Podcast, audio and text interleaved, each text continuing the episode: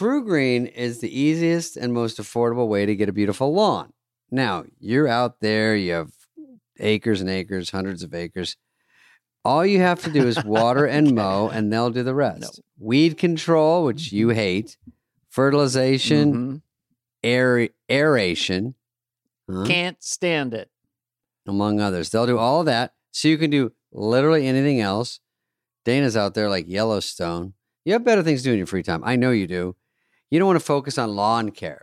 TruGreen is too good to be true, Mhm. is what I'm saying. But it is true, right, David? Because Yeah. you're going to have more time to do Yeah, things that you want to focus on. All the hard work and it gets Yeah. you to a great lawn. That's what you want. You take care of everything else you got to do in your life. You're very busy. Let TruGreen take care of this one Mhm. thing. Get it off your plate.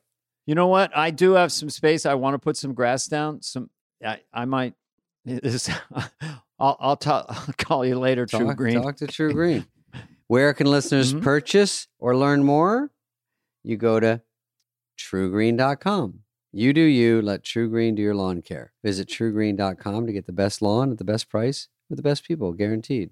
You can trust TruGreen to give you the best lawn because they are the official lawn care treatment provider of the PGA Tour. Whoa. They offer a satisfaction guaranteed and they have a verified best price promise, which guarantees you the lowest price with no compromise on quality. That is such a cool thing. Good job, TruGreen. You're nailing it. Da-da, da-da, da-da. Justin Theroux. Oh. He looks a little like James Bond. He could pull that off. He's like a cool, slick dude. He has a really cool fashion sense. He just Mm-hmm. has a he's just cool. He he is uh unintentionally enigmatic. Like he's just been around all these great things, but he doesn't he's not at every premiere, you know, or anything. He just keeps No. kind of a low profile. Low thirst level. He's not out there. He has cool friends. I think when I was out there about two summers ago, we went for a walk in Washington Park to see everyone on drugs in the summer. And uh, I think Gigi Hadid had a birthday party that night he was going to. He's like, Oh, um, you wouldn't want to go, but there's this big birthday party. I go, Yeah, that would be horrible. I think I'll just go to Chili's with my friends. Did you go? Mm-mm. Hmm. Dana, I don't jump when you say frog. Do you understand? I'm very unpredictable. Well, Gigi Hadid called me. and said, Oh? what's up with Spade? Why were you there? No, I don't go anywhere. I'm a shut in. You know that. Anyway, I cornrowed my hair for no reason, and I didn't go. I just went to uh, Outback. But Justin, Justin Theroux, Ben Stiller told me, because we're friends, that um, he's kind of the man behind the scenes that's influenced a lot of comedy in the last 25 years. And especially Tropic Thunder, which to me is uh, probably the most brilliant, along with Hangover and and Will Ferrell, um, Anchorman. Those are the me the three temples of the last 20 time, years yeah. and since the knots into the the Teens. teens. Those are the ones. So we break down Tropic Thunder and talk about how it's problematic in 2023 and whether it should be or not, and Mel Brooks and movies, and that's. Was I wanted to ask him about, you know, I met him. We didn't talk about this. I think I met him at Jennifer's and we were watching, we'd watch The Bachelor and do goofy stuff like that. But I think he was there and I think they were just about to get married. And I wanted to take him off guard at the beginning and go, okay, here we go. Justin Theroux, first question. What are your thoughts on Jennifer Aniston? You have one hour. what a great beginning to make a go, wait, this isn't going to be about that. Uh, but he did get paparazzi. A lot. That's a hassle. We didn't even get into all that. So that's just my thoughts on it. It's Mm. always hard to be in a situation like that. And then they're always up Jennifer's ass. And uh, she's very good about it. But man, she gets hounded out there. Well, the line in the sand for me is like, say you go out and you're a celebrity, and maybe it's at the restaurant, th- this and there, Yeah. but at your house, they're outside the gate Yeah. or wherever it is, 24 7. Wherever you go, they That just is a gilded cage. That's a tough one. Yeah. I mean, I fought through them to get, get over to your place today. I dream about having it. Mhm. Um. Anyway, this is Justin Justin. He's at White House Plumbers. White House Plumbers with Woody Harrelson. We talk about their friendship and that that movie and him playing Mhm. G. Gordon Liddy. Um, that's out now. Well, here he is, Justin, and you'll get to know him. I just choked and almost died. Nobody cares. No one rushed me to save me. These fucking people. You're you're off the charts with energy today. I am. Yeah. That's because I had chia pudding. Popeye. and and some uh, I- Vicodin. You know, my first stand-up bit was Popeye getting kicked in the gro- groin. Oh, That's Popeye can kick in the nuts. oh, Did you say groin or nuts? groin? No, in the crotch. I think this is it, me in college. Here's my. Um, Oh. I'll do. A, I'll do one of mine. Here's my first joke. Uh, I got a new car. Well, it's not really new. It's an old UPS truck. I got it so I can park wherever I want. God, That's so you pretty- could what everyone? Park wherever I want to. Because UPS trucks used to just park Oh, yeah, yeah. Like Amazon now. I can't walk you through all of them, guys. That was a 10 out of 10. That is not in your current set, is it? no, it might come back. I just wanted. to... Best of.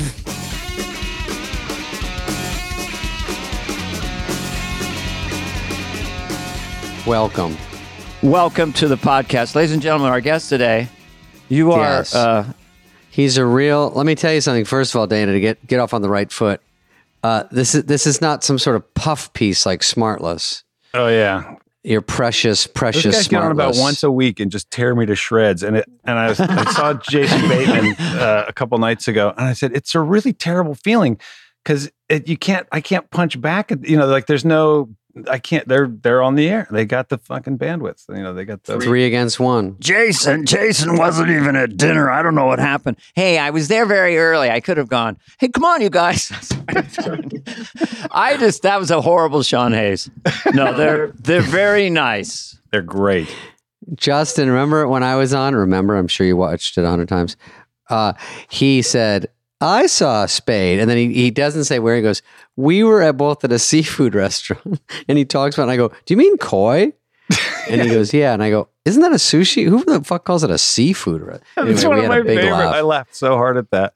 'Cause I, I was It sort of is a stolen the bed. seafood. And now, whenever people are like, "What should we get?" I'm like, "Let's go get seafood, Japanese seafood."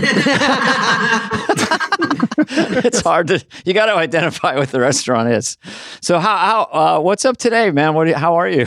I'm Yeah. good. I'm in New York City. I speak of Sean Hayes. Just saw his play the other night, um, which was fabulous. Good night, Oscar. It's so good. I'm plugging him now. Who's Oh, in it it? Who's in Good Night. Oscar? What's the what's the what's the storyline? It's a, it's a, oh God, uh, it's about uh, Oscar Levant, uh, a sort of famous pianist, humorist, Mhm. and, uh, Right. and raconteur, um, and it sort of takes place uh, uh, uh, on, on the evening that he has to appear on a Jack Mhm. Paar show. The best play On I the ever Jack saw. Paar show? Hmm. I I'm not a theaterite, but I my Mm-mm. wife I, I mentioned her twice now. Fall in love with the theater in recent times. Now that we're old, but we saw the Freeman in London, and it blew Ooh. blew my mind as a play. You know, theater is one of those things. It's there's nothing better when you see a good play, and there's also nothing worse than when you're watching a bad one. And so it always true. makes you feel like that. You know, there's you're Mhm. spinning a, a a gun with you know two bullets in the chamber. You know, you think, oh god. Now, when you when you go when you go last night or whenever to see Sean, and you know ahead it's probably going to be horrible. Do you do any prep work?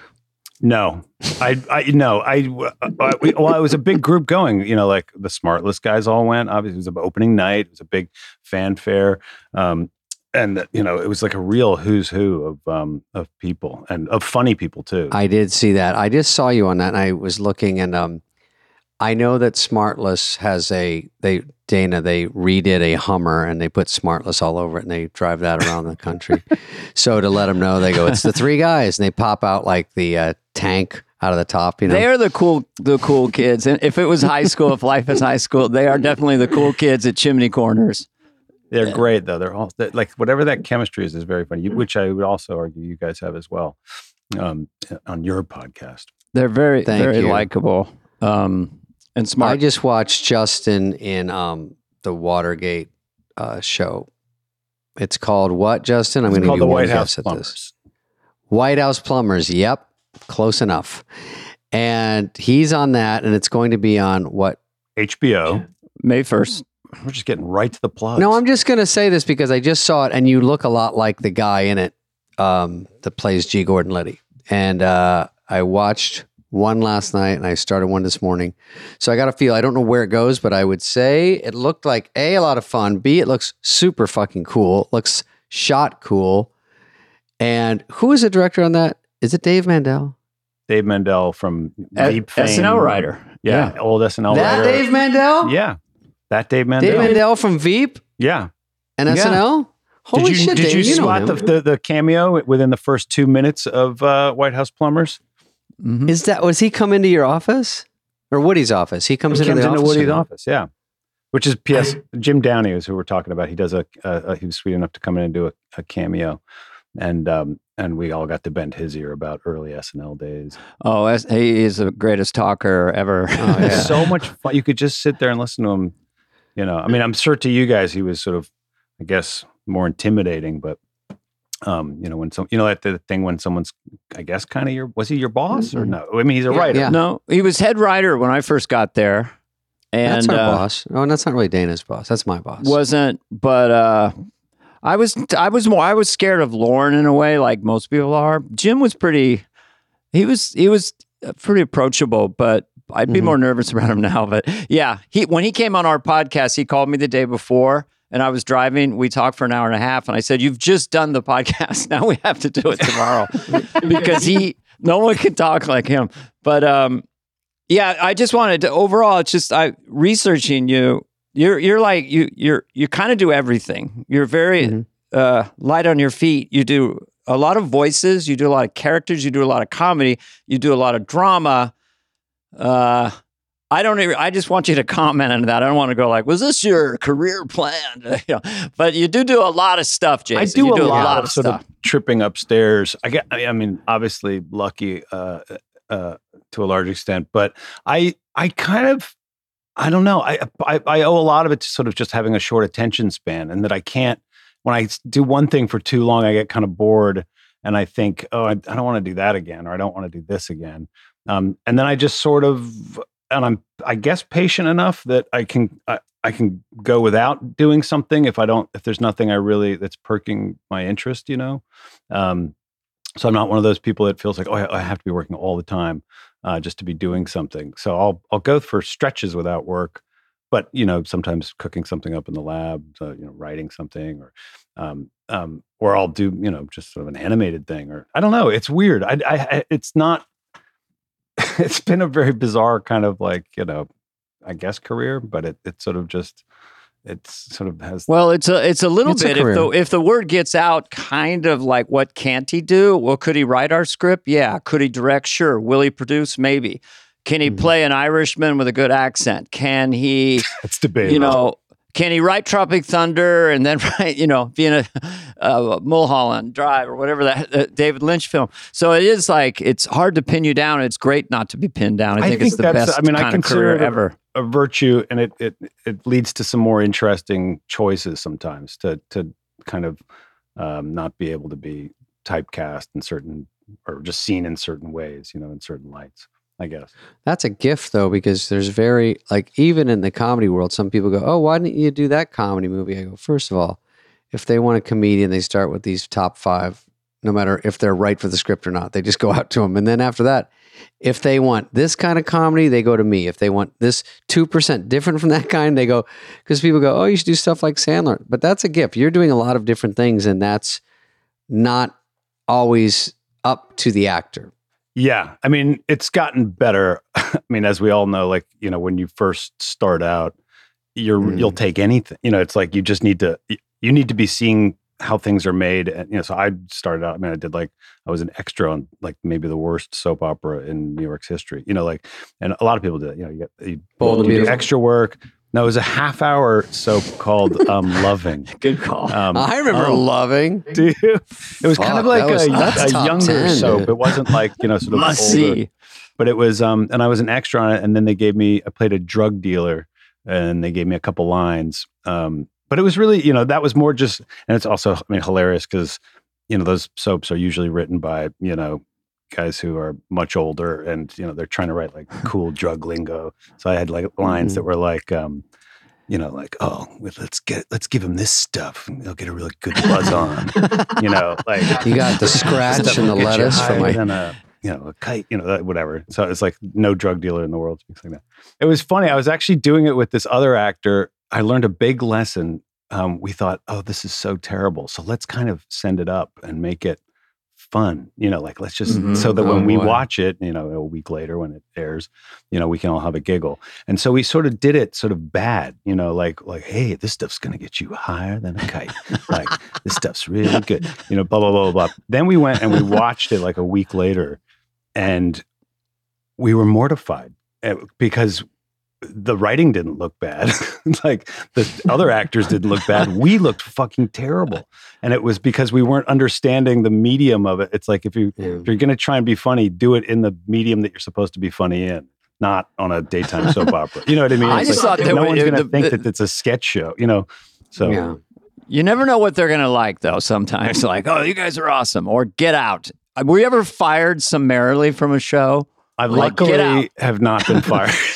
just immediately for just showing How many up. times have you been fired? Is the real question. I've never been fired. I've been fired, you know, really fired in full get always up. getting fired. I What does that look I like? was There's a lot of firings uh, going on, on at least. well, I was news surprised they let me get in the costume and go in the fake helicopter with James Ferrantino, and then they said, "Hey, come down here and a hundred crew." And this is in the '80s, and they said, "Yeah, we're going to let you go." So I had to walk in front of everyone, like the old TV show Branded. Shame. Shame. Oh my Shame. God! Throw I've been on shows That where, was- or things that people have been fired off of, and it's always kind of like to to call them afterwards, and be like, "Hey, that was fucking not cool, man. That was fucking." You, know, you always have to take their side. You Yeah, go, what got- the fuck was that? It was their nuts. Even though you were the one lobbying to get them off. Even though you were horrible. You fucking. Well, goddamn- James Ferrantino was high as a kite, literally coked up and straight vodka. We were up in the fake chopper, and he had a smile when they started approaching the chopper. So I kind of felt like I think Jimmy kind of said, "I think the kid's got to go," but I Aw. sucked. I sucked, and I was so happy to get out of there. I did it to make money, and that's never a good. Re- It's Are always you the getting- worst decision when you think like this Yeah. is smart for my career or this will be good money. Like it's every time I've done that, I'd make a terrible. I usually rue the. Can day. you share when you might have Nope. done that? no, I mean it's um Okay. because you don't want to appear ungrateful, you know, because you're also oh yeah, happy yeah, I got for- you. Um, you know, you're also happy to be working sometimes, you know. Um, but it usually doesn't pan out. If I, I have learned that lesson, which is, you know, it, has to have some. I have to be wanting to lean into it creatively, you know, um, and find it enjoyable. It seems like if you uh, have you been through a period, or is, is this sort of so-called the most offers you're getting right now, or is there periods hotter? It seems like you just have this very even I trajectory. just kind of have. I just kind of bump along, you know. Like I don't. Uh, it's. I don't. Th- in a good way. I don't think I've ever had that like overnight anything. You know, like there's there's no been like there's no mo- moment where I've ever been like hotter than ever. It's just kind of like I've just been mm-hmm. sort of slow and steady trying to win the race. You know, I've been I think yeah, obviously a lot of friends of mine, and you know, have had that thing where all of a sudden Hollywood's wand taps them on the head, and the next day they're fucking everywhere, and you think, holy shit Yeah. and I can't even. I, I don't think my my nervous system would be able to handle that kind of a thing. You know what I mean? I see you have a trophy. Look at Danny; he's got a trophy behind him. Uh, what do you think that's for? what I don't see what Yeah. that's boxing. I can't see. Cheerleading. Is Oh, cheerleading. Pretty close, David. I'm not. I'm. Not, oh, last place. Last place. No place. way. I won't say you're a hoarder, but you have a lot of stuff going on. It's just in in my, it's in my office. It- If I was able Yeah. to flip the camera around, it wouldn't look this terrible. If my I'm a complete mess, I'm just at a room somewhere that's nice and tidy. Can I ask you just for a second? Because one thing is about your physicality, like you can really Hot. look good. with- Good. You and David have that in common. You can look good with your shirt off. Um, and then I heard you were a breakdancer, and my son was a breakdancer, so he had a few questions for you. So when you were t- ten, how many years did you do it? Like a couple years, or Um, I did it. I was really young, and I did it. Um, I really loved uh, hip hop, and I really loved breakdancing, and I did it. I want to say for. I mean, you never stop, really, do you? Um, but Uh, um, no. I was probably hardcore into it for like two or three years, maybe. Oh, okay. Yeah. I have such an appreciation for it. I mean, it really is floor gymnastics, power moves. It teaches you how to use your whole body. It's it's. Uh, he asked, "What you, did you do? Uh, were you more of a top rock or a footwork guy?" I was um I I was a pretty decent popper, so sort of um popping and locking, and then um and then I was good at floor work. You know, I was uh, you know I could definitely That's big. backspin, That's the- handspin, head spins a little, and then I could windmill. I tried to I attempted a windmill ugh, like a year ago, and boy, did that not go well. It's and you know even to just do a little floor work is really exhausting. What's a And a did- freeze? What was your best a freeze? Yeah. Oh, I could do a freeze up, you know, on you know, sort of up on my, you know, with legs up, you know, sort of. Legs up, you hold it. Yeah. Is that what it is? You spin and It's hard to describe breakdancing on a on a podcast. Yeah, I would I would I- freeze in a position Our where my, sort of my cheek was on the floor, my arms were sort of up like this, and then my legs Yeah. were sort of bent. You're just holding a pose on the floor that takes a lot of a lot of strength. And did you have a crew name? You wanted Yeah. Sergeant Pop and the Bionic Breakers.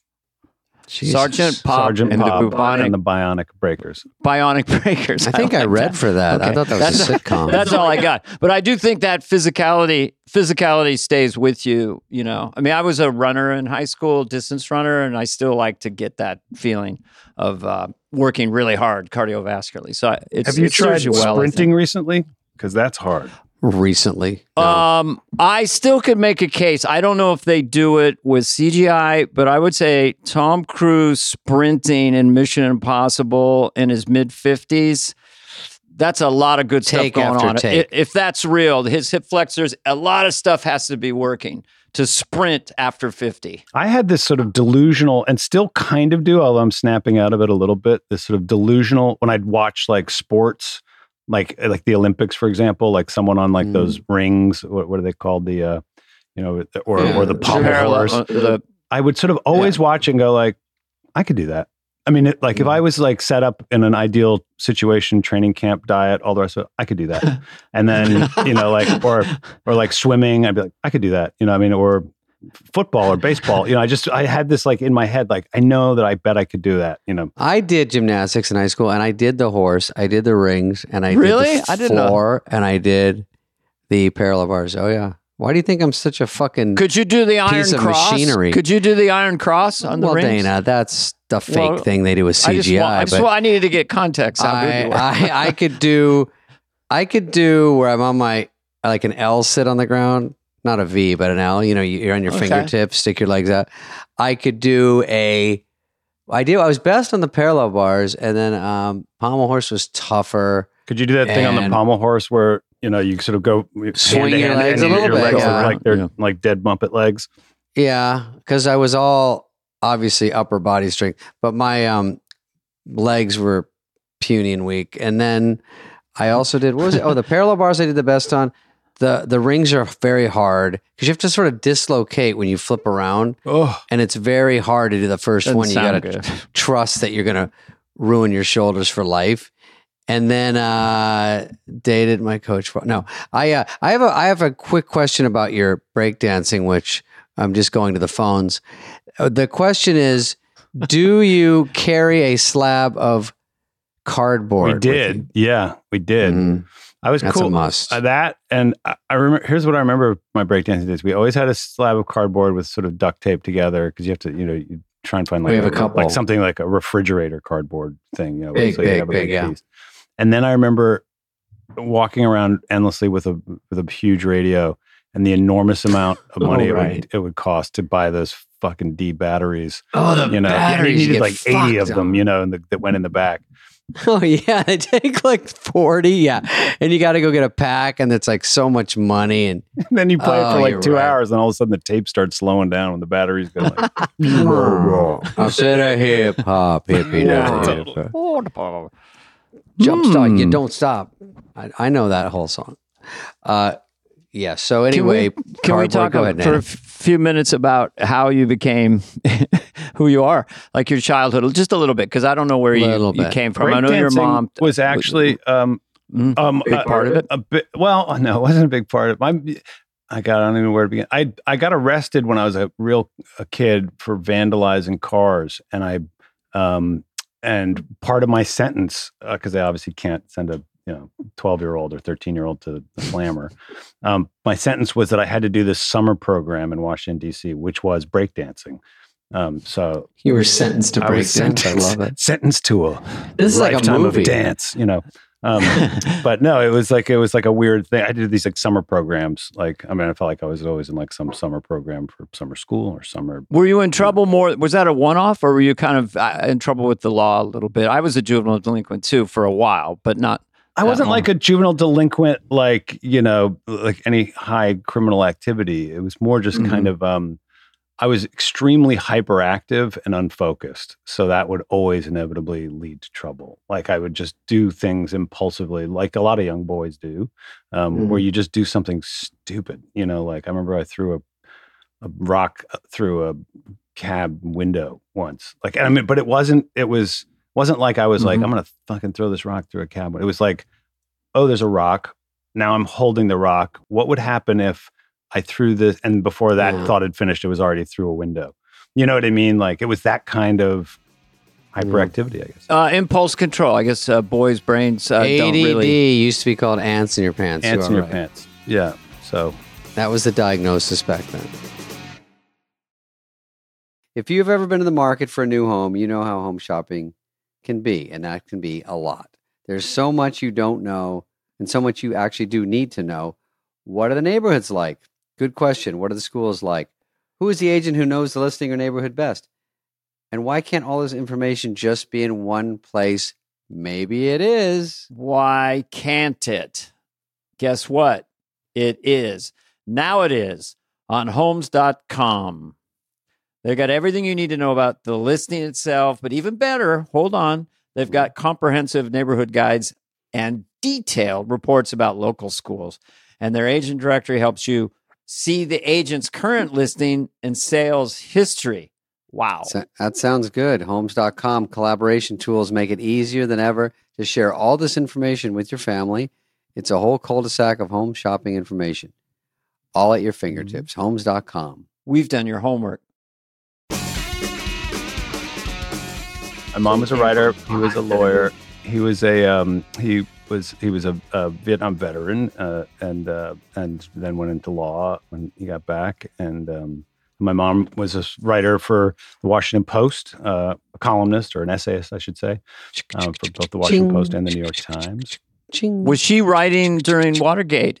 She wasn't. She was started writing sort of in the '80s, you know. But she did used Okay. to take me into the, you know, the that big sort of uh, enormous, you know, that was famous from all the president's men. That big war room. She was in one of those floors. Oh, those are cool. yeah, Oh, and the she used war to say- Newsroom? This is when I was really little. She would, yeah, she like stuffed me under the desk, and it was six trillion ball typewriters, and you know, s- uh, endless amounts of cigarette smoke. And So another thing uh, that Glenn Filler told me, I can't remember his real name, uh, that you're you're a great illustrator, and I know you you studied visual arts and stuff. Just another kind of thing you can do. So you, when did that start? And I'd started um, in when I was really little. I I had a I loved I loved drawing, so I went to I ended up going to college for both visual art and drama. So I graduated as a double major, and when I got to Mm. New York, I I actually was doing better with the visual art stuff, like. Um, uh, meaning like I wasn't doing like you know I wasn't like a painter in the you know I wasn't like doing landscapes or anything. I would do like big sort of murals, graffiti type stuff. I worked in a bunch of clubs and you know I would do graffiti to a wall and nice. Did you ever? Yeah, are you like Basquiat then? sort of like and yeah, it was more sort of like an anime sort of graffiti style, Mhm. sort of a hip hop blah blah blah. You know, like Phil Hartman had that. I know I've I've just read said- that he was didn't and he design, he designed album album, covers? covers and Yeah. stuff. Yeah. yeah. So It's cr- it's Good weird. company. Yeah, I know. Yeah. You did Phil the Hartman, Red one of my Hour. all-time faves. Logo. What's that? Ben Ben Stiller's production company. Oh yeah, I did his designed Red Hour logo. logo at one point. I just jump in with some nonsense, and everyone goes, "What?" well, I I know it's it's No. so cool. I mean, you do you still uh, they would call it in the old days doodle. You just when you're talking or trying to come up with something, do you Yeah, Just do little I'll- drawings I'll- and stuff? I'll do little sketches in the margins or something, um, uh, or of something if I'm reading. Uh, well, but I also just sort of keep a loose sketchbook. I don't, but I, I don't do it that much. But I, I do like to occasionally when I remind myself if I'm not working, I'll just be like, oh yeah, I could let's draw something. Do you still own a 64 pack of Crayola, that big cinder block with a balcony in it? No, I hate every that goddamn color in the rainbow. I with hate clear. crayons so much. Um, because you can't they- get a solid line out of them. Well, they're just Yeah. not like a medium I like. They, you know, they just. Even when I was little, they frustrated me. I wanted like a black Mhm. pen, or I wanted a really fresh magic marker. I did not want a fucking Fresh one. fresh right out of the box before the ink starts to run out? Yeah, you don't want to dry it. Magic marker. God, listen to this guy. Uh, I had a crayons with a f- sharpener on the back. So, mhm. Uh, oh wait, Well, do you think you know Watergate? You're just saying. Someone said it. Uh, I did. you know, do you think kids today know that if something bad happens, like if some if there's a scandal at Disney and they call it Disney Gate, like you know they say gate about everything, that do you think they know it comes from Watergate? I don't think so. They probably think it comes from you know. It's uh, just a thing Clinton people say. They don't or, know the you know, gate part Hillary is. They don't know what it means. It's a weird. It's a weird thing to actually catch on. Something gate. Because Watergate was one word, wasn't it? Was it a building? Watergate Hotel. I Yeah, the believe. Watergate Hotel and offices. Like it was Yeah. just a building. It's a it's a condo. Mhm. That shitty little building never knew how famous it was going to get. Never. If it had only It known. shouldn't. It was famous though. I mean, it's Yeah. ki- it is a sort of a, a landmark in Washington. Oh, I don't know anything. I'm just talking out of my ass. so, so then again, I mean, as far as your own ambition and stuff, so then Yeah. you're gonna- then you're going to become a Broadway actor. But you did study in college a bit, but you're an illustrator, and then you you just auditioned and started getting work, or did you I struggle? started audition- couldn't- Yeah, we all I struggled just like everybody else. I you know, it's a good it's it's fun to reminisce about because I I came up with a great there were other actors that are now we all know and and we were all sort of in that group and we all sort of started to happen or things started going well at different times but it, New York was a I think different than LA. You know, LA I feel like I could be wrong, you know, but LA always like whenever the couple times I did go to audition out there, um, I would always it felt really competitive and not good and not like everyone didn't want everyone to do well. New York, because a lot of times we're auditioning for theater, things that, you know, it felt like supportive. Like you could see a friend at an audition and be like, Hey, great job, or hope you do well. You know, like it was it felt like Mhm. um didn't feel competitive, you know. Whereas LA, is uh, was oppressive and, and is dark and weird. I mean, auditioning there, it just was not not fun. Yeah, you're driving, you go park in the structure, you then I mean just the amount of effort that it took to go Mhm. to an audition in Los Angeles, you know, it was an all-day affair sometimes. And but in you New remember York, uh, you, you had to go Yeah. pick up the script like in the valley the day before and then bring the whole script home, read it, and then go back to audition for three lines in the script? Yeah, terrible. Or or they wouldn't even give you that. They just give you some pages. You're like, Sides. How am I supposed to do this? And is this this is pre cell phones, right? Because I would get lost and I'd start crying. I just pull over and go, "I'm fucked. I'm, my my appointment is in ten minutes. I'm in Culver Thomas City." Guide, yeah. And you'd look for a payphone. It was a nightmare oh, for you the worst. youngsters listening. Yeah, Yeah. it was terrible. Whereas in New York, so when you- you do it, it was like it felt like you know, you, you dropping off something at the dry cleaners, then you hit your audition, then you go to the grocery store. You know, like it, it felt like an errand more than a. And in a weird way, you can kind of get more of them done here in New York. But it would always felt weird because they always be like, yeah, they they want to put you on tape for everyone in LA. And I just always envisioned this enormous plane that just had tapes dumping off the back of it, you know, just into nothingness. it's so that you would never hear back from anything. Just be like, Never. You know. That was so humiliating. I even they said you'd be good for commercials because I was, wasn't really clicking in any other uh, area. So they go, "You've got a great look for a commercial. You have blonde hair." And I was like, mm, "I've got a s- pretty sweet body, you know." So they were like, and I look young, so I go. Still, my gymnast stuff was going on a little bit at that point, and then I get this uh, SBV, Sutton Barth and venereal disease, we called it, and it was a commercial agent, and they would send me out you know, God love them, twice a day. So I'd go to the valley when it's 100 degrees wearing a suit, and then go in the trunk and get shorts, drive over, and you're in college in this one. And you're, and I went up for one year and I did not get one, nothing. So Nothing. humiliated. It's, how did I fucking ever make it out of that? It was like maddening. Talk about anxiety and sadness. Like, We have I to do a luckily there were no podcast names just for on it back then. I would have had it. I was like, like Do you remember those auditions walking around. that you'd go on where like it would be for a, a commercial and you'd and they wouldn't want to tell you what the product was or they wouldn't want to tell you what it, what the concept was. And then Yeah. you'd go into a room and there'd be like a beach ball, a pool noodle, um, you know, a, a funny pair of glasses and they'd be like just do something. And you'd be like, Ugh, what? yuck. Like, uh, no. clown, get around, jump around, clown. They go, we're not going to tell you what it is. I go, go fuck yourself. No, I didn't. I said, okay, what is it? I, I jump on the beach ball. Ew. Yeah. The worst one I ever went on was actually for Thin Red Line, and it was although I didn't know it at the time, and it wasn't, but it was, and it was, I, I knew it was a Terrence Malick movie, and it was a war movie, and it was the worst audition I've ever had in my life Ugh. because they they didn't um they there, there- of course there was no script of course there was no character there was no whatever and I go to this office building on 68th Street or something wherever it was and um this, and it wasn't with him obviously it was like with some you know the second assistant to the casting director and then they sort of flick on the camera and they were like okay just pretend you're in war and I was like, what? And like, they were like, you can dump over the chairs or pretend they're, you're in a foxhole or whatever. And I was like, Bang, what? bang. like, what the hell am I supposed like? So then I kind of You're got just on alone ground on a and stage. I'm Now pretend you're in I'm war. shooting, but I don't have any lines. There's nothing I can say, Yeah. and I'm not going to. So what did you do? Improvising for. I just basically kind of rolled around on the floor for about three minutes, and then that, and then went. I, I don't think I can do this. But that's one of those ones you're like, you really just feel like a monkey on a string. You're like, what? Hmm. You know, you have to at least give me something. Tell me what I'm supposed to do in this. Right, just give me an angle. You're scared and more. You're, you these people are coming, and Yeah, you got to tell your friends. I but you know get Give me to the them. setup. You know, it's like David would have done it. He would have Yeah. hauled out his Michael I'm sure J. you Fox. guys would have been great at. it. Hey. Sarge. Just, No, I would- Just I would've- I don't know about these. I don't know about these missiles, Sarge. I don't These know. Sorry, these missiles. We left him back here. No, no, there was no missiles, guys. missiles, Sarge. I don't like missiles. All right, missiles. My glasses are broken. No, it was Sean Penn stomping around with a with one of the prostitutes in the movie, and and he's Sean. like, "We're gonna hook up with this girl, and we're gonna pass her around." And Michael J. Fox is like, "You got to give me a minute on this here." Sarge." Like he was he was the nice guy in the movie, and they were all Casualties of War, guys. of course. Yeah, Great movie. It's so funny that I would even remember that movie, let alone base my whole stand up routine on it. but it's it's it's always a winner.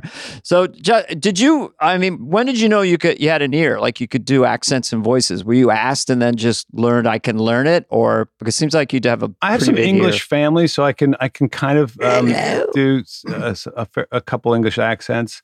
Um, Which ones? Oh, I don't. Like, Like, I'm, well, I'm terrible at doing them. I mean, there's the, yeah, the sort of the you know the clipped sort of upper class English. Then there's sort of the me and Barnett are always doing bits on um on the sort of the Guy Ritchie accent. you know, just like do the job. All right, let's do the job. You know, are you going to do the job or are we going to do the job? You know, so it's from just- like Snatch or yeah, something. literally like yeah, Cockney the rhyming. super slang. working class Yeah, Brit. You know, super. I got working one. kind Yeah, I accent. don't want Got the tuppence in me suppence. Yeah, exactly. Come on, let's just go That's get my the whole bubbles audition. quick Thank pop you. the bottle. Call me. Pop round it. I like in your audition for the war, you're rolling around like an idiot, and then you just go, "Yeah, I'm not good for that." you, you cut them off from firing you. You go, "I'm not into it. I'm, you I'm know, not you don't into have it. to call me back." um, tell Terrence uh, I'm not going to. Tell him it's a no go, but hit me on the next one. so the next time they asked you to do something like that, you just you just tapped out. You go, No, okay, then you roll learn around. to, you learn to just go. Well, I need some pages or something. You do. You do need. You can't. Oh, okay. It's kind of like handing someone a crayon and saying, "Hey, can you paint the Sistine Chapel?" And you're like, "No, I, I, this, I only have a crayon." No, it's actually easier because they go just paint something. You go, oh, here's a wave. At least you can you can make up something. But if it's just a random war, you're like, am I happy for Yeah, the war? I Am didn't, I I didn't sad? think Am I is it the? Korean War, Vietnam War. Yeah, that matters. War of eighteen twelve. They go, 1812. no, it doesn't. Yeah, Yeah. to me. oh, and when So do you you- see? Oh yeah, go, Go ahead. Get a go. I, I, chrono- I just wondered where you when you when you first wrote a film and li- It you was teach Tropic yourself to Thunder. do It was with Ben. I mean, Ben, What? Get out of town. Yeah, it was applause. my first God, where's film. the applause button? he well i mean it was a long road uh, but it was you know ben used to um me and ben became friends i was doing a play on broadway um uh, with his then girlfriend and and we and i was a huge ben stiller show fan um Sure. Just thought it was hilarious Yeah. blah blah blah so he came to the show and or opening night or he was kind of hanging around the theater a, a couple times and i was sort of quoting the, his show back to him and we ended up sort of becoming friends and found out that we had a very similar sense of humor um and he would and he was just sort of blowing up at the time doing you know with like something about mary and and uh you know Oh fuck, he's right in the pocket. yeah that was the moment that he was like really exploding and people were Mhm. yelling at him on the street. Um, but when he would come to do to New York to do like you know Letterman or uh, Conan or whatever, he would do these like really elaborate bits, you know, uh, you know, like he'd really work on these, you know, sort of segments. Talk show bits. Yeah. Yeah. Mhm. Um, and so I would sort of like help. We, we'd sort of sit around and come up with bits for him to do, you know, where he would say something like he would go on Letterman. I remember one he did where he, he said, yeah, I don't really want to talk about the movie I'm promoting. I just, you know, I, I had to take a break and I, I've, I've been in France and I've been painting. And um, Letterman's like, oh, you've been painting? He's like, yeah, it's just got a little sort of ramshackle place in the south of France. And I'd pay this prostitute and I'd paint her and, you know, every night, blah, blah. It- and Letterman's like, oh, okay. And then the reveal was that he would hold up these, these, uh, this artwork that was just done in pasta with watercolors and like glue, like a prostitute, like made out of fusilli. Um, so we'd work on stupid bits like that. When you talk about doing Um, TT, What's that? when did you TT just Tropic discuss- Thunder. Oh, Yeah. Then we so then he he had the original sort of idea for it, which was um it was it was let me talk about Thin Red Line. It was that period of time when it felt like everyone was going to do a war movie, like you know, like Oliver Stone was doing a war movie and Stanley Kubrick was doing it like, was there were around so many right? Vietnam movies in a row. Um, Yeah. and the press at the time for them was very sort of serious, you know, and all the actors when they would get interviewed would be like, "Yeah, it was intense." Like, you know, they said, oh, you know, when we shot, um, you know, Oliver wanted us to be in war, you know, and let me tell you, it was war. You know, we kind of and it made us Yeah, yeah. giggle, and so he had a the original sort of joke, sort of if it was the one line pitch to me was, um, let's do a movie about a bunch of actors that come back to L.A. after making a war movie, and they all have PTSD from the movie. um, so that was sort of the original idea. Um, and then I sort of was like, well, what if we just, and also Blair Witch was really popular at the time. I said, what if it's like that they go to do a war movie, but then they get caught up in a real war? And that was sort of, that was the sort of the kernel that sort of like both. both moment. Yeah. Yeah. That's great. And then everything, and then you get good people because, uh, by the way, yeah, okay. So you get good people because, you know, he's doing well. It's a funny idea. the Uh, idea with a script it took a long it was years of writing that script because i was working at that point and doing i think i was doing six feet under or something and he was obviously like on fuego so um we we would sort of pass the script back and forth. Like i'd write some we'd write like a funny scene that had no place to go. Like it was a funny yeah. like here's an idea that's funny. Like the first scene in the movie where he's you know got his hands blown off and it's the guy going like come on you can make it you know and he's like i can't feel my legs and you know and he's like, stop it you know like, um so i wrote that scene and and that just made us laugh and i don't know we just sort of tossed it around um and then gradually a script started to formulate take shape and It was it was Monty Python s that first scene because you have real violence, or you know the the the two knights and he starts Yeah. cutting the arms off and the legs off. yeah But in terms of Ben playing that so serious, no man, you know I mean, we That's had like really a million inspired. alt lines for that, you know. And I, the the the seed, the joke in that scene is that he's an action star, obviously, and that he can't cry, and he's he's working across from you know Laurence Olivier essentially, and and Mhm. it frustrates the other actor. He's like, you can't even squirt, can't even get the tears going. Like, what the fuck's up with my man? You know, like, um, and so Is that that- Robert Downey? that's Robert Downey. Yeah, you know, so that, that's when we sort of pan out to reveal that this is the shooting of a movie, et cetera, et cetera. Mhm. Yeah, it's obviously, as you know, uh, just such a huge comedy. I, it's there's never been anything quite like it. I don't think I'd never seen a comedy like it's that. also like a huge i mean without any jokes it's it was a huge movie meaning just as far as Yeah. like visual i mean effects to and- shoot. yeah, oh, yeah, it was- You had explosives. it was shit. as big as any war movie you know we we i mean as far as the look i mean ben's such i mean he's obviously you know does get the credit you know um, but he's often not credited enough i think with how great a director he is you know he is like a real camera mover knows how to Where was it? Oh, Where yeah. you- where did you shoot it? hawaii Uncle Oh, was that in Vietnam? I No, we didn't that do. Vietnam. We didn't need the authentic backdrop. Oh, why?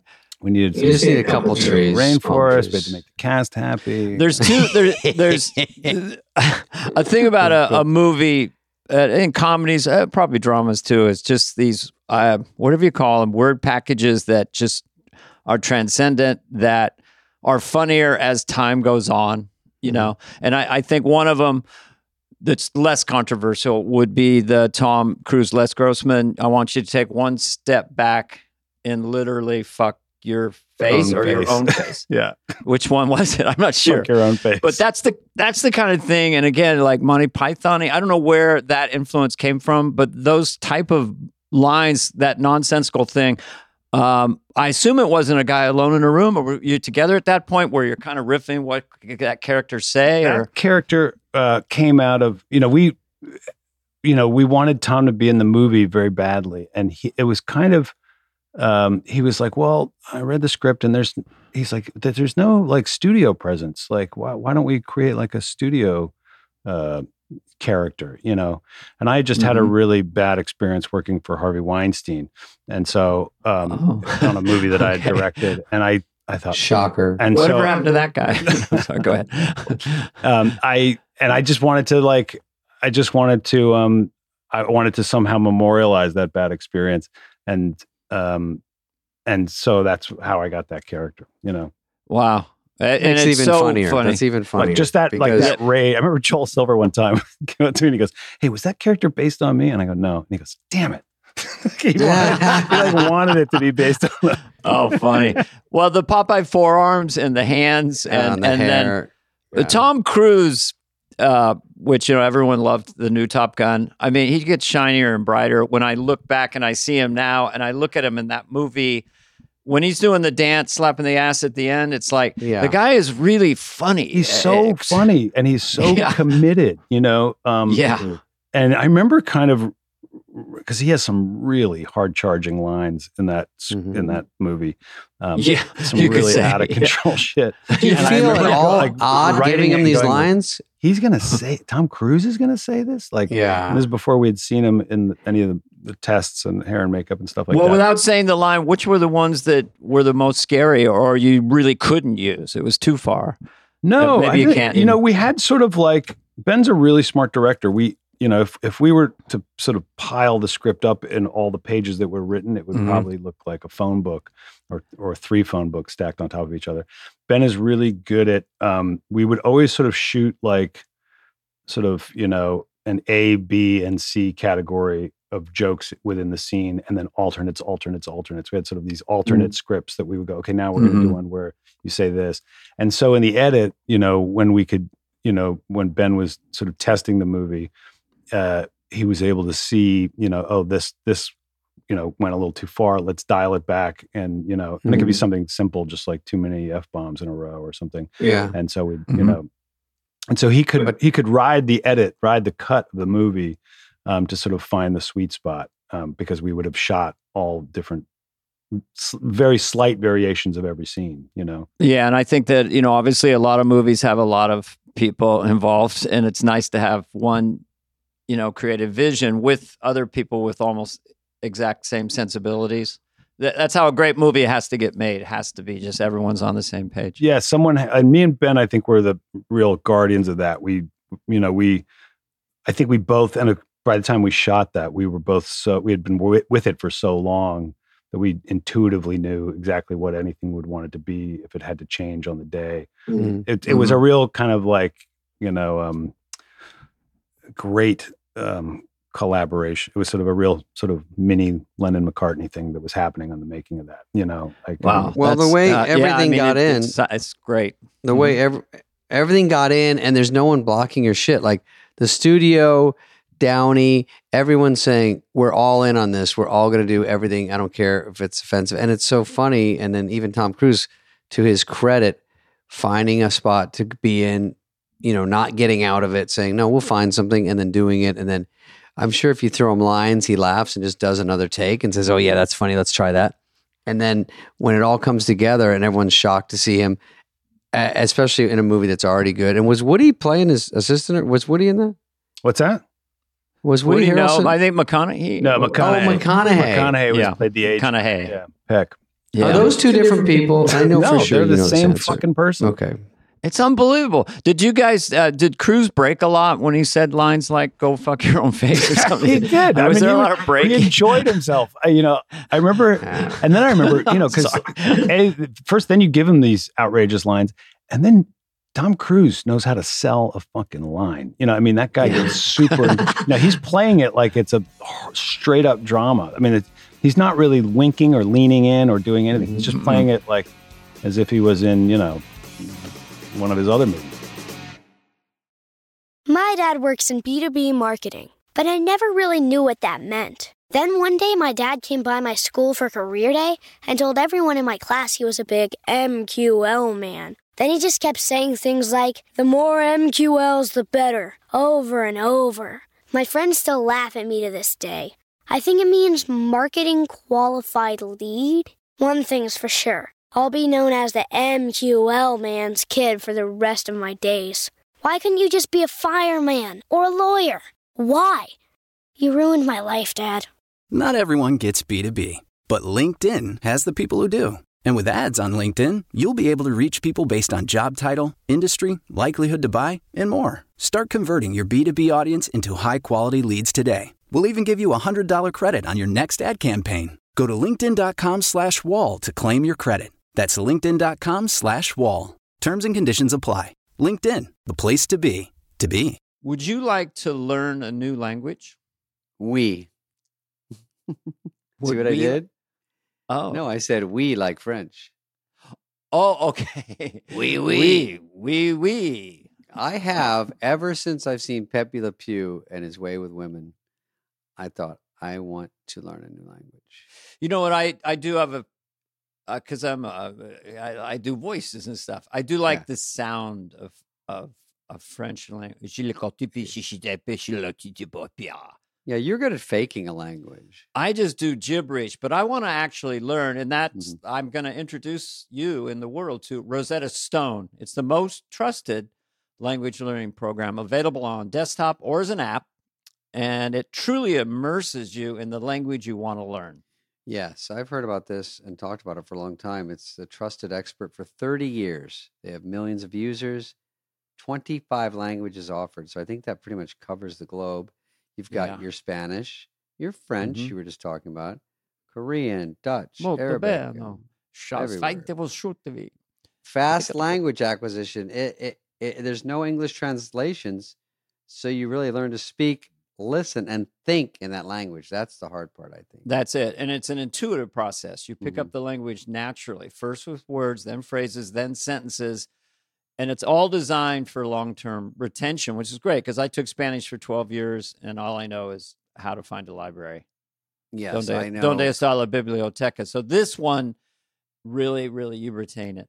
I learned German and I know hast du zwei Schwestern now aber no hast du Bruder no nine abracabras Schwester. That means have do you have a brother? No, I have but I have three sisters. I took German for seven years and all I remember is Gesund, Gesundheit.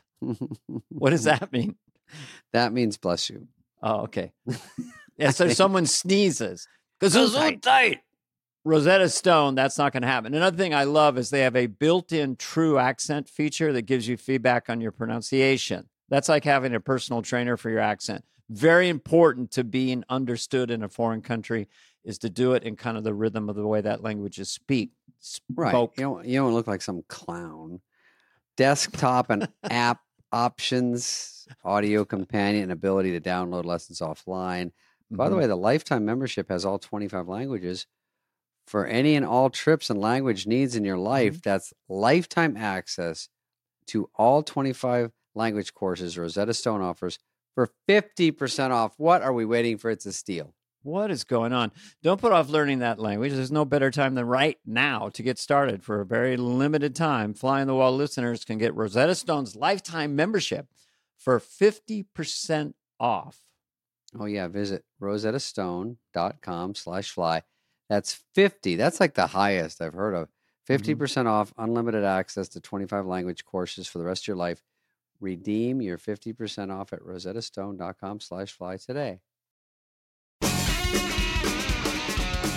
When, whenever Tropic Thunder comes up, you know, I get a lot of, uh, you know, uh, well, you couldn't make that movie today, and I kind of it bums me out because I'm like, I think you can make that movie today. It wouldn't look exactly like that movie, but you know, I remember kind of taking it hard when when people, you know, as you would when when people are, you know, trying to boycott something that you think is is actually on your side or on their side.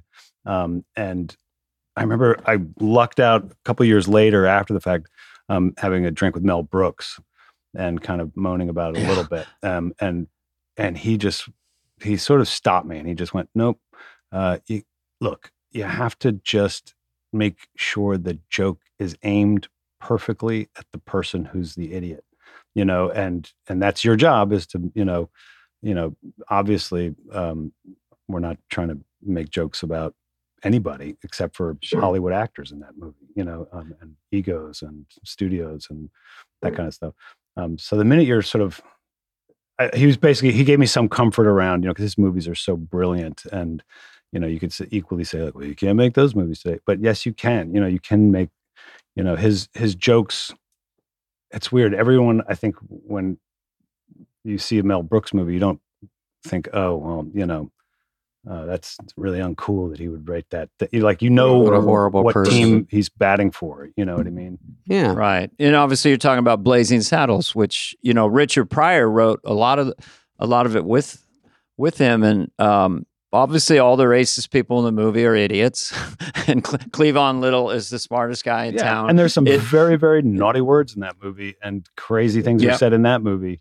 But, um, but you know, again, uh, I don't know. Well, we talked to Bill Burr about his stand up because he'll he'll write outside the lines sometimes. And he says for himself, intention matters. Like what Absolutely, yeah.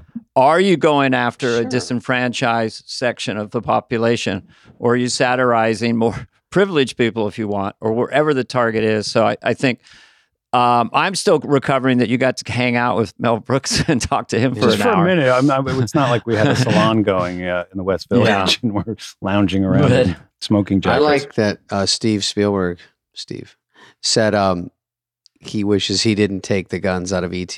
I just read that pressure. too. Yeah. Yeah. Mhm. I thought that was interesting that he would say that. Uh, yeah.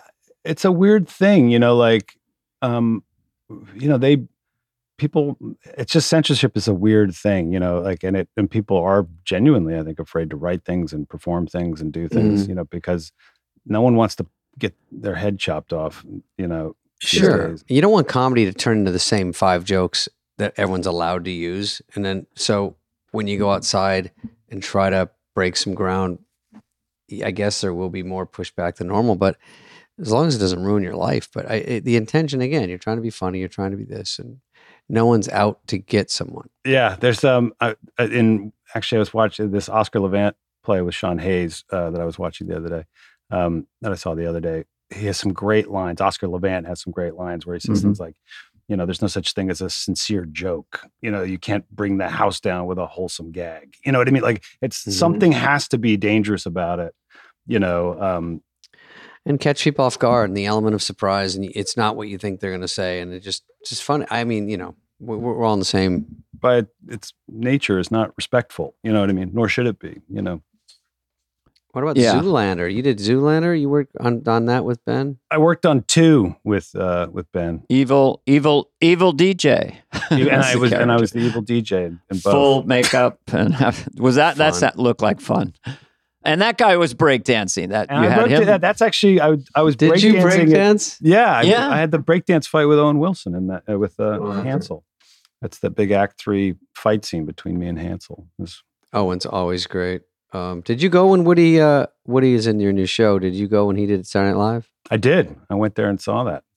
It's hilarious. no you did it was good. it was fun Yeah, it was he fun. loves it yeah he um He's you did, he's uh, he's uh, him and Owen Wilson. The people I've Hey. met, there's such a cool kind of I don't know Texas Yeah, frequency to them. There's love him. something about It's so funny when you do. I would actually like to hear your take on this, Dana. There is a version where you can impersonate Woody, Owen, and McConaughey probably all at the same time. you know, like yeah. There's Like, something they should all hang out together. I think they like do. this and- and know, Yeah. No, you were fine. I don't care. She's not even mad at you. And then like I mean, Woody, you sort rhythm- of slip into more of a stoner kind of like that's what I don't like about Woody. You know? I don't know. I don't do Woody, impersonations. Woody is like he's he's still he's so he's really cute. You know, I was looking at him on the show. He still has those dimples, and there's something just uh, incredibly likable about him. I think you two are great in that. It's just as foils for each other. The, we're kind of um, like a you know it's you know we in in life and in this show you know we're very much it's a very sort of odd couple relationship you know um you know felix ganas or you know like and it's just he's he is a very kind of i mean in the show he's a more sort of uptight gruff whatever um Mhm. but Yeah. on set you know Howard Hunt, Howard Hunt from Yeah. the CIA. yeah, Yeah. Yeah. we just we laughed a lot he's a very fun guy to work with he's he's very sort of infectious and he's very very very laid back in a way that i wish i could be you know he's Yeah. so he's one of those guys that can show up to set like 12 minutes late and 15 minutes late be like oh hey oh why is everyone oh okay like he, uh, there's no judgment about it he's like oh Yeah. we're already here okay cool Let's Yeah, he was this." like that even on SNL back in the 90s. There was almost like he, what am I supposed to do? It's all kind of thrown away, and then he just lands it perfectly. And then he's great, exactly yeah. he But doesn't have i feel like he has no cortisol in his system whatsoever like he And just it's doesn't just great for. he, uh, we had a running gag when he hosted uh, when I was a cast member, and I was just kidding with him because you know I liked him immediately, and uh, the running gag was you could never be depressed, Woody, the rest of your life because you know me, you actually know me, and so that became a running thing. He, he sent me a frame photo with that phrase on it. You know me. You know me. How could you ever be sad? Just think of it. Just all that kind. But he's so great. So I know that uh, Justin has a favorite. We'll let you go in a second, Justin. You have a favorite. Do you love you love After Hours? Dane, do you remember After Hours? after movie? hours oh Mhm. Is it Griffin Dunne? griffin Dunne? dunn the best Jeff Goldblum, Michelle Pfeiffer. Am I crazy? No, not Jeff Goldblum. He's not in that. It's um him, Catherine O'Hara. Um, oh God, it's such a great cast. S- Scorsese's one sort of comedy, I guess, or second. Who's Michelle Pfeiffer in? What, what are you talking about? she was in Scarface. We're talking about Scarface you don't or After Hours? is. I'm After talking Hours. about After Hours, but I think I'm Michelle Pfeiffer was Don't amazing. gang up on me. no, we won't. We I love you. started knowing what it was because I knew. What's the one with Jeff Goldblum and Michelle Pfeiffer, where they go out all Um, night? Isn't it? What's the one with Michelle? Do you know if I'm? Is that even a movie? Are those people? Dangerous liaisons. no, that was John Malkovich. I'm, mad just at both guessing. of you. I wanted to know what's on Justin's uh, favorite film list. You Yeah. know, or or you know, I always hate that bet your favorite or films you revisit or films that stayed with you. Young Frankenstein. If we're talking about Mel Brooks, is definitely on Fuck that. After yeah. Hours. I stole a big bit from Young Frankenstein for Tropic Thunder. Actually, I mean that's. You did. Well, but it- it you, was you were influenced. The Beatles were influenced. influenced. Yeah, there's the scene where um, Jack Black gets tied to the tree to kick drugs. You know, he says, "No Yeah. matter what, Yeah. don't let me off that tree." You know, uh, you know, I'm going Mm. cunning, I'm going Yeah. baffling, but don't let me. Blah blah blah. That's kind of a lift uh, from Young Frankenstein when he goes into the room. Gene And he Wilder goes, goes, "Don't in the let room me with the out." monster. He said, "Don't let me out of this room, No matter what I no say." matter what I say, I'm going to blah, blah, blah." So it's it's in the same universe that joke. Um, and then of course he goes in there and he's immediately pleading to get let out. He's like, It's okay, so yeah. hilarious. It's all in vaudeville. It's all in vaudeville. At Yeah. some points, everything was has been Cape done. But that- Fear. Yeah. Cape Fear. Oh, so, Cape uh, Fear a recent guest. That was a movie. Sarah Sherman from SNL said she watches that all the time to cheer up. The the The second Cape, one, the De Niro the, one. the second one, I think, was the second one she Yeah. meant, not the Oh. Mitchum one, but the that movie is so yeah. good. It really is. Do you remember in the Ben Stiller show? He he did that. Um, he did that sort of fake, I guess, fake trailer where it, it's uh, Eddie Munster and Cape Fear. Mhm. Yes. yeah, he's he is the Eddie Munster of all time. That's um that's why that that show because he had left SNL, he talked about it here, and then he suddenly I was at that Emmy Awards, and then he was so shocked that he won Best Show, but it was It it's was another show that stands the test of time. I know He was a he, some of know, those he was, I sketches, like that it. group of Mhm. writers, performers, Bob Odenkirk. I mean, Jesus, his Manson. Yeah. He did that Charles Manson. It's so hilarious. It's so know funny. about- Come nothing about- on. Like Dave, I'm Bob Odenkirk. I'm Bob. so good. Oh, you're so good. Uh, what so about as far as SNL, should we uh, cover that for a second? Yeah, Let's let's cover it. I was. SNL. I was texting with uh, uh, David yesterday. I was Kyle. like, I've never been Yeah. on SNL, so I don't know what to, uh, you know, because No, I, I you were love in listening scene. to the podcast. But I, you know, massive, massive. You know, I'm, I haven't said it at the top, Dana. David already knows I'm a, a huge fan of him, but also Mhm. likewise you. Well, that was we heard that you liked our podcast. At least I threw David or something like week three. So I immediately Yeah, you were early. you was were really on early. happy as being a super fan of yours. And then like he likes our podcast. Like, I mean, it's. I mean, it is like SNL. I mean, it must be a curse to be an SNL cast member because I'm sure you get you know uh, bombarded with questions you know about every th- aspect of it. What's it like working mm-hmm. live? What's the thing? What's the most scary thing? And then mm-hmm. of course probably the worst thing, which is like you know what you should do. You know would make a great SNL bit. You know it would be great on SNL. Like this is this I is know. I, is- you know, Dana, I have one funny sketch idea, and I want to go host and just do one sketch and leave. I could handle that. Hosting. well, just is do a guest spot. hard. Just do a guest spot. I But know, but it wouldn't make any sense because it's not. No, I said just do a guest spot. I don't want to. just do a walk on. It's there's a lot of those walk ons now where it's like, oh look, there's you know Fred Armisen. He's not a member of the cast. He's not hosting. He's just walking. or I'll Matt be like Damon is playing this character. I'll be. Christopher Yeah. Walk On. you know, I saw I saw a great walk-in sketch where he's watering plants. He's a guard it- it and might- talking to the plants. I might be lying again. Oh. Yeah, and he goes, "They're cactuses," and he goes, "Cactuses are intimidating." So I put googly eyes on him. He's got these skinny cactus. He puts googly eyes on him, then he keeps saying googly eyes, and it's hysterical. Perfect. Googly eyes. Perfect for for walking. Make no, him you, say, you were on SNL with Kyle Mooney. He was I doing did a some little. stripper. He just Yeah. called me out of and said, "Hey, can you just do it?" It was a walk. It was technically a walk on. It was nothing um, meaningful. But uh, well, Well, this is the only thing we're going to air of the whole podcast. So that's it. Um, hi Dana. What what's in your mind? I think Justin Theroux really wants to host the show. Well, that'd be terrific. I'll reach out to his people. That's the last job. I definitely don't want to host SNL. That, that to me is absolutely Really? Were you too scared? I get so scared by that. I mean, a I the don't live part, and then I even like when I, you know, Amy Poehler used to always be like, "Come to, uh, you know, UCB," you know, when she was doing it here in New York, and I, it Mhm. would make me anxious. You know, I loved it, I- but it it felt like watching trapeze work, you know, with no net, and it just made me so anxious. I much prefer kind of being able to go away, learn lines, really rehearse, and, da- da, and then just come out like that. It's so seat of your pants. The idea to like on a Monday, you're kind of like, hey, what's the idea? And then by Tuesday, you're kind of fleshing it out. Wednesday, like, let's read it. And then by Saturday, No, it, it's crazy. It, it shouldn't exist Sickening. in some ways. the host Did that come you on. ask Woody? Did he need any help with writing? Any punch ups on monologue or anything in the show? no, I saw him on Wednesday and he's like, "Ah, it's going to go well. But he was like out partying. He was like, it's going to be fine. Like, you know, like, it's going to be good. Um, Oh, yeah, I Yeah. it. no, The I, best I way think to- when best Ben way to did it, do I did a little, a little punch up when he went on, sort of did a walk on a Zoolander. But um, yeah, I don't know. It's it, to me, it's like, and then when you see people who are genuinely relaxed doing it, because you can kind of tell people who are unrela- not relaxed doing it. You know, not that their hands are shaking or anything like that, but but it's normal. but like Phil Hartman, when you'd see him, you'd go, he had this kind of, um, you know, plant your leg, say the line beautifully confidence that was so just like nice to, like great to watch. And then obviously you guys, you know, like your delivery Mm. on, you know, Hollywood Minutes. And, you know, there was just a kind of like when you can tell people are A, having fun and B, at least appear like they're not nervous. Looking to save on delivery? Dash Pass from DoorDash is your door to zero dollar delivery fees and savings you can't get anywhere else. Dash Pass is an exclusive membership with DoorDash that gets you unlimited zero dollar delivery fees on eligible orders and members only deals and discounts.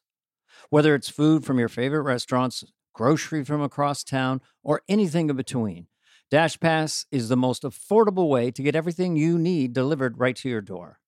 With $0 delivery fees and lower service fees on eligible orders, DashPass makes it easy to save at restaurants, grocery stores, and all your local favorites on DoorDash. DashPass pays for itself in two orders on average. Plus, DashPass gives you special access to exclusive promotions and menu items, all for $9.99 a month. Get more from delivery for less with DashPass. $0 delivery fees and reduced service fees on eligible DoorDash orders. Sign up for Dash Pass today and get your first 30 days free if you're a new member. Subject to change. Terms apply. Picture this, Dana. Okay. It's easy to picture. It's blazing hot outside. You need to head to work. You get in your car. ha, na, na, na, na, na. You turn on the AC and get cold air pumping as soon as possible. But nope, it doesn't work. Instead, you've had this blowing hot air out of your vents right into your grill. No, your car doesn't hate you. The issue is commonly caused by low refrigerant due to leaks in the air conditioning system, and there's an easy all in one solution that will restore the cold air in no time.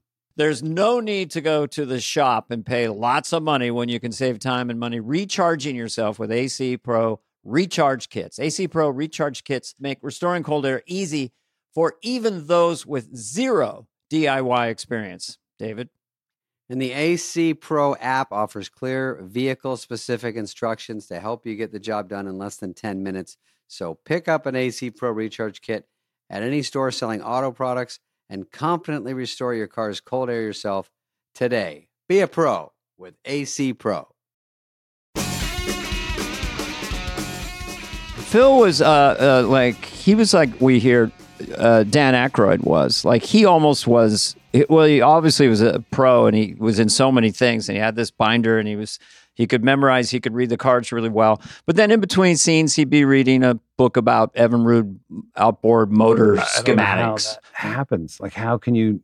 Yeah. I don't know. I would just be in such a state of distress. I think that, um, I don't know. You don't have to do it. I, I, No, I totally don't have get you. I mean, it, We- it's we hard to host it. If I host it and there's a s- sketch somewhere you could do an Irish guy or British guy, I'll try to bring Yeah, you in I'll just for one Just scene. Just for one scene. Yeah. If we need a guy to lay on the floor and act like he's in the army, Yeah, exactly. We're gonna do a whole It's sketch about improv, that. I'm really. gonna- That's I'm gonna my, play- my worst nightmare is improvise. we go, we don't, we're not going to tell you what the sketch is. Not going to tell you what the sketch is. Just give me a beach ball, a pool noodle, and just send me out there. You know. Well, aside from his new show, he also owns Ray's Bar. And uh, I want to thank you for coming down today and talking to us, uh, Justin. Thank you for having me. And uh, I will see you on my next trip. When are you coming to New York, David? It's all pretty top secret, but, you know, I'll call you on some other You're channels. Send me the file. Could- with your flight Yeah, it's in like, itinerary. uh, we, there's only one th- other thing besides leftovers, Yeah. which I think is a brilliant show. Mosquito Coast, all the stuff you've done. It's so you have such a cool career. And then you did this thing with Norman Lear, where you did those live. Yeah. It was all in the family and stuff. That that I thought was was going to be a train wreck, but it really landed beautifully. Yeah, it was great, and You it know? actually, you know, it's become sort of an annual thing. Um, I mean, talk about a, a. I mean, I really can't take credit for that show. That was an idea that I had where to, that I imparted to Take it. Jimmy Kimmel, who then turned it into this sort of you know Super Bowl winning football team of of talent. You know, Mhm. um, You you got a lot to pick from if you keep doing. You can keep doing Partridge Family, Happy Days, whatever you want. well, I mean, we could, yeah, you can go, you can keep going, but I mean, it's Can I play Fonzie? Everyone's like, can, everyone every day We're day in a is like, why aren't you playing Fonzie? Chachi, chach. I'm, I'm already down to Chachi. That was Yeah. quick. Chachi was cool. a quick Chachi, casting Chachi meeting. loves Joanie, or what was their show? Great. Let's. What about Ralph Malph? Um, um, Ralph Malph. Do you remember the beginning of Happy Days? And then I'll let you go. uh-huh. Um, he takes the salt off. No, he has the salt. They put the salt shaker top back on, but they put it really loose, and he pours it on his fries, and it all goes over it. And he just looks back to camera and keeps chewing his gum. I'm like, he didn't even give a reaction. I thought was genius. He didn't. You know what I mean? He didn't go, I love "Whoa!" that that's like your brand. Uh, like and it's like, and he That's doesn't what I- even that's where I react to go, the I salt can do that. you Pour it out of the. He's my guy. Yeah, that's my Uta Hagen. That was your moment that you Uta. realized, like, I can do this. Yeah, I go. Oh, do nothing. I can do that. What was your early comedy? influ- Not to prolong this, but I'm since Oh, we're we're having a great time. 'Cause I- Yeah, I we're just- early. Just to break Your back early SNL for a influence second. besides me. Like I Oh, like me? Um, my earliest comedy memories are uh, Mel Brooks, but also my dad making me st- stay up to watch SNL with him. You know, Belushi, Aykroyd, yeah, yeah. uh, Gilda Radner. Hundred percent, those same are- thing. Life of Brian, early on, Animal House, um, Holy SNL, Holy Grail. All those are unreal. And then getting into Eddie Murphy, Trading Places, and those kind of things. All those old movies that were just funny. Caddyshack, all Bill Murray, and then uh, into Ghostbusters. All the things, just all my guys I liked. I'd follow them to whatever movie they were in. Cracked me up, made me laugh. Steve Martin albums, Steve Martin. uh, he huge apparently stand-up takes his comedy couldn't get very enough of. seriously. Like Say again. What? Steve Martin Steve apparently Martin. takes his. I've never. I've met him once, but not in any meaningful way.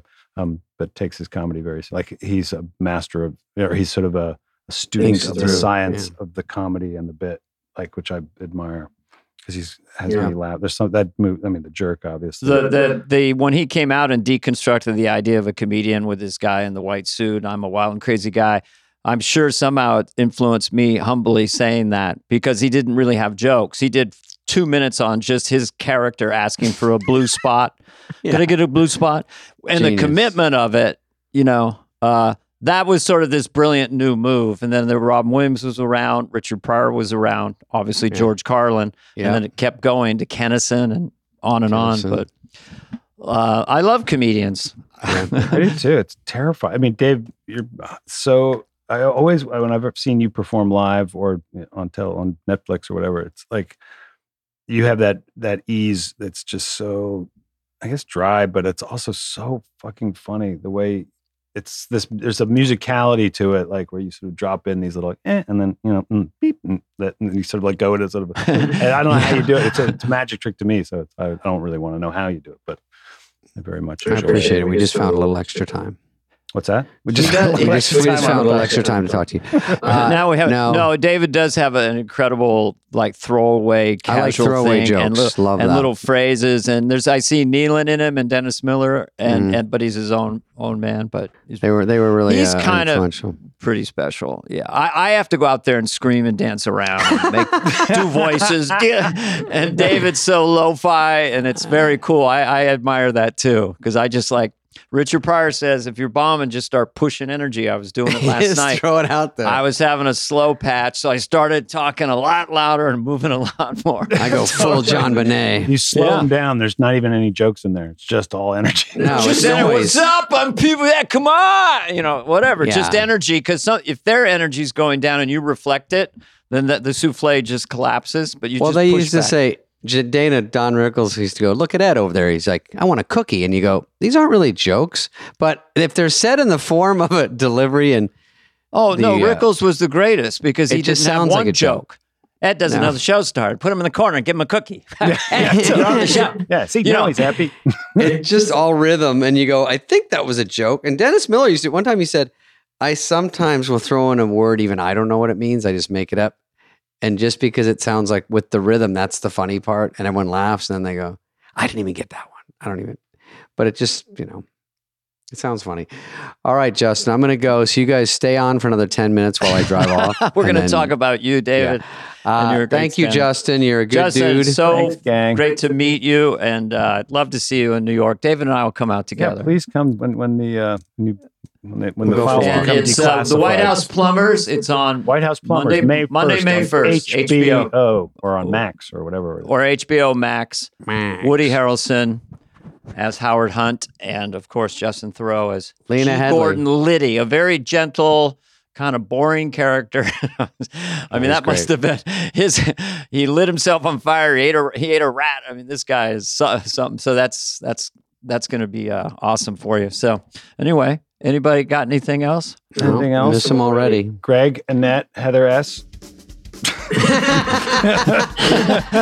Don't read who else is on the Zoom. Heather That's S. not your all the producers that are on the Zoom. This has been a podcast presentation of Cadence 13. Please listen, then rate, review, and follow all episodes. Available now for free wherever you get your podcast. No joke, folks. Fly on the Wall has been a presentation of Cadence 13, executive produced by Dana Carvey and David Spade, Chris Corcoran of Cadence 13, and Charlie Finan of Brillstein Entertainment. The show's lead producer is Greg Holtzman with production and engineering support from Serena Regan and Chris Basil of Cadence 13.